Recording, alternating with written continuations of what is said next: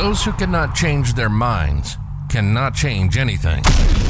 This is Success with Srini. If it's professional growth, personal growth, financial growth, or relationship growth, we're talking about it. One show, one topic. Diving in deep with practical and useful insights that will change and transform your life. Welcome to Success with Srini. And now your host, Srini Saripalli. Welcome welcome back to Success with Srini. Today's podcast episode is for you. If you are concerned about your health, the upkeep of your body, specifically if you are aging and you're looking for ways and means to get back energy and strength in the face of progressively stopping metabolism.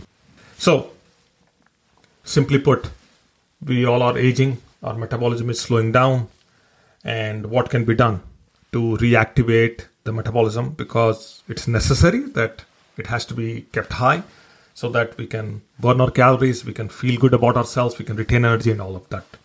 Now, this everything that I'm sharing here is the result of multiple conversations I had been having with a friend of mine. I see his physical activity, I see what he does, but I see that whatever he's doing is not adding up. He was asking me, and I also suggested a few things uh, to him. Uh, today's podcast is based on that conversation. Now, first, in order to understand how to make all the activity we do, like running or swimming or walking, all that whatever that activity is, it has to count, it has to make an impact. If not, then we are just wasting time. I've seen people who walk for hours and hours and hours together without any impact other than they getting tired, they're getting exhausted. But then the calorie burn doesn't really make a difference. They're trying to lose weight, they're trying to become active, but they get tired. And in order to burn calories, you need energy. So at the end of every exercise, if you feel tired, you don't feel rejuvenated, you don't feel fresh, then it's the purpose is defeated. So to really understand how our system works, it's very simple. If you really take any weight loss or any fitness, weight loss specifically, we take that discussion, it's very simple. You're putting in calories into the body and you're burning calories. As long as your calorie burn is higher than the calories you're putting in, you probably have a good equation going for you. The challenge is what kind of calories you're putting in and what kind of calories are you burning. The nature, the quality of those calories matter. So, this is where eating right comes in, and this is where burning right comes in. While I'm sharing this with you, from a deep understanding on this topic, at least based on my work, which is I've had multiple clients come to me in my hypnotherapy practice trying to lose weight. So even though I'm not a fitness trainer or I'm not a certified nutritionist or any of that, I had to study this. And not only for my clients, but also along the way for my own self, where I need to, I needed a better understanding because I was working out, I was exercising, and at one point I was climbing mountains. So it was necessary for me to understand this. So, whatever I'm sharing here with you is something that I spent a lot of time in. So, good calories coming in, good calories going out. Now, most of the times, what people do is they do what is called bloodstream calorie burn. So they take some sugar or they eat something, high calorie diet, and they think that if I just go and run, if I just work out for about maybe 30 minutes, I go run or walk, I can take those calories out of my body. Now, you yeah, you could, and it does take away calories, but then there are so many things happening. It's just not as simple as saying, okay, I did put in 500 calories, I'm going to burn those 500 calories, I'm done It doesn't work that way. See, if you're simply putting calories into the system and trying to burn those calories away by some small little activities here and there, and your goal is to lose weight, let's say, that means you're not really burning the calories that are already there in your system in reserves. So, yeah, you can swap the calories out, but then you will not feel energetic. You will not feel good about yourself. You'll not retain anything in the body. You feel tired by engaging in an activity, and you feel good maybe at the end thinking, okay, I put 500 calories this morning. I ate a lot of sugary stuff, and then I burned those 500 calories by walking or running. Yeah, I hit the numbers, but then what? You're tired, you're exhausted. And then you probably go back to the same behavior tomorrow. At least I see this with my friend. So, what has to happen here? The first and the foremost is you got to understand your metabolism. You got to understand that you're aging. And as we are aging, we need fewer calories to maintain our body weight that's the biggest lesson in this is the older we grow the lesser calories we need to maintain our body weight now of course in whatever calories we do take in we need to take in nutrients that will energize the body. So putting in the right calories is important. So you can't build a taste for junk food and food that activates your taste palate and all that. You need to be very understanding of the exact food that you're eating for lunch, for breakfast, or for dinner, whatever your schedule is. And you need to understand the kind of calories that are going into the system. That's one part of understanding. Second is, as we age, we lose muscle. And protein intake becomes an important part. I see my father now, 88 years old. He doesn't have a lot of muscle left on his body. So his bones are hitting, you know, any surface is weak. And if you touch his body, it's just the bones. And as he's walking, his feet doesn't have enough cushion with the muscle. So he has difficulty walking also now. Important to have protein in the body, at least a significant part of the intake food intake has to be protein. Now, doesn't matter how you get that protein, it's your personal choice. Plant protein or animal protein, all that, your choice, but protein has to be part of the meal. I also see, specifically in my friend's case, most of the times people they measure their burn, but they never measure their input. So when you're eating food or you're taking in diet, your diet if it's not measured, you do not know how many calories you are taking in. So, one of the changes that you probably should make, which I do now for the last several years, which is I measure the food that I eat. Of course, from the outside, I do not measure, but I've become so good at measuring food that I can look at food, the quantity of the food, and I can tell how many calories I'm taking in. So I have a log on exactly how much I'm taking in and how much I'm burning. Now, the log is maintained through my Garmin watch. My Garmin watch does keep a track on the food that I'm taking in. I just input that manually. And then my Garmin watch also measures the amount of calories I'm burning, which it does automatically through sensors. So the process is very simple. I measure what I put in, I measure what I burn.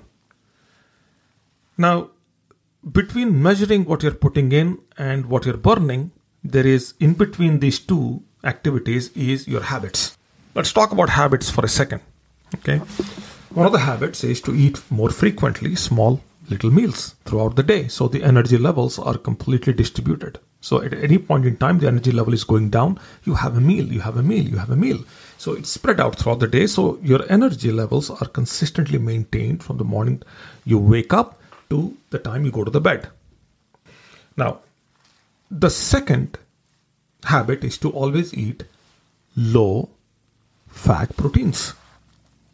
There are high fat proteins, but low fat proteins. Now, you have to do your own research on this, where if you are taking in high fat proteins, then the body has to work twice as hard to burn. So, lean cut meat, beans, fish, all that is low fat proteins. Then I've also seen people one of the habits is to load up on complex carbohydrates. And I see people not doing this. And shift getting more calories from vegetables, fruits, and whole grains rather than getting those carbs from from you know other sources. Then comes drinking water.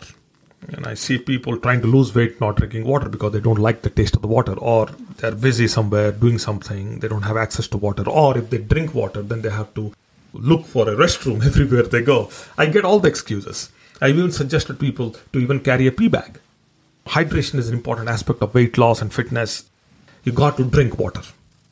And again, how much quantity, how frequently, those are all for a different day in a different discussion. But it's important that you focus on hydration. Now, along the way, there are some other lifestyle changes that needs to happen. The foremost thing is you can't simply step out of the house and walk for 30 minutes and come back because you saw that you already burned 500 calories on your smartwatch. And you realize that you put in only 500 calories last night or this morning. So, because those 500 calories are already burnt, now you feel good about yourself. It doesn't work that way. Your body has to burn calories while you are static the key is to hit the static state. So if I'm if I'm not moving anywhere, I'm I'm idle, I'm sitting, I still need to be burning calories. And to do that, you need to strength train. You got to train for strength. So resistance training comes in. You got to go lift weights in the gym. You got to go do Pilates or you need to work out. How many times you have to work out? six times every seven days. That's the formula. And you have to work out a point where you're huffing and puffing. you have to get to that state. If you are not getting to, to that state, that means you're not really burning. So you got to be also doing some level of aerobic activity running, cycling, swimming, burning calories. Because your cardiovascular system has to be activated. Now, it will not be activated if you don't get to the state of. Hopefully, that's clear. And if I have to take this discussion a little further, then sleep is an important part, stress is an important part, and then this process has to be monitored through your doctor. So, before starting any physical exercise and getting into an active lifestyle, I suggest that you talk to your doctor, get the blood work done, get the baseline in place, and then once you start working out, exercising, running, whatever, then you also periodically get the blood work so you know how you're progressing along the way. Now, this is something I have been sharing with my friend. And my idea of doing this podcast episode is not only that I document this for all the listeners of the podcast, but when I'm recording this, my friend will be listening to it, obviously.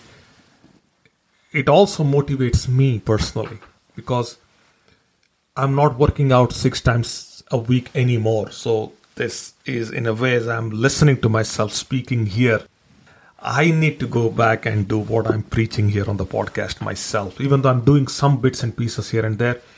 But then I'm not far away from my friend in terms of age, in terms of my metabolism.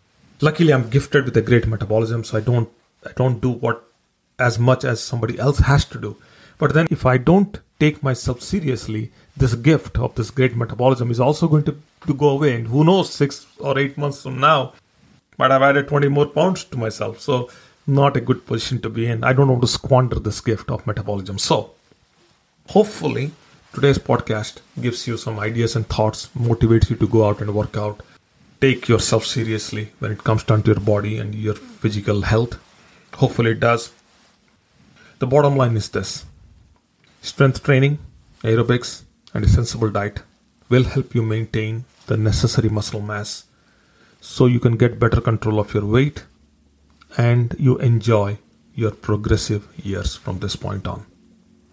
That's all for now. Wherever you are, be safe, and I will talk to you tomorrow. Bye now.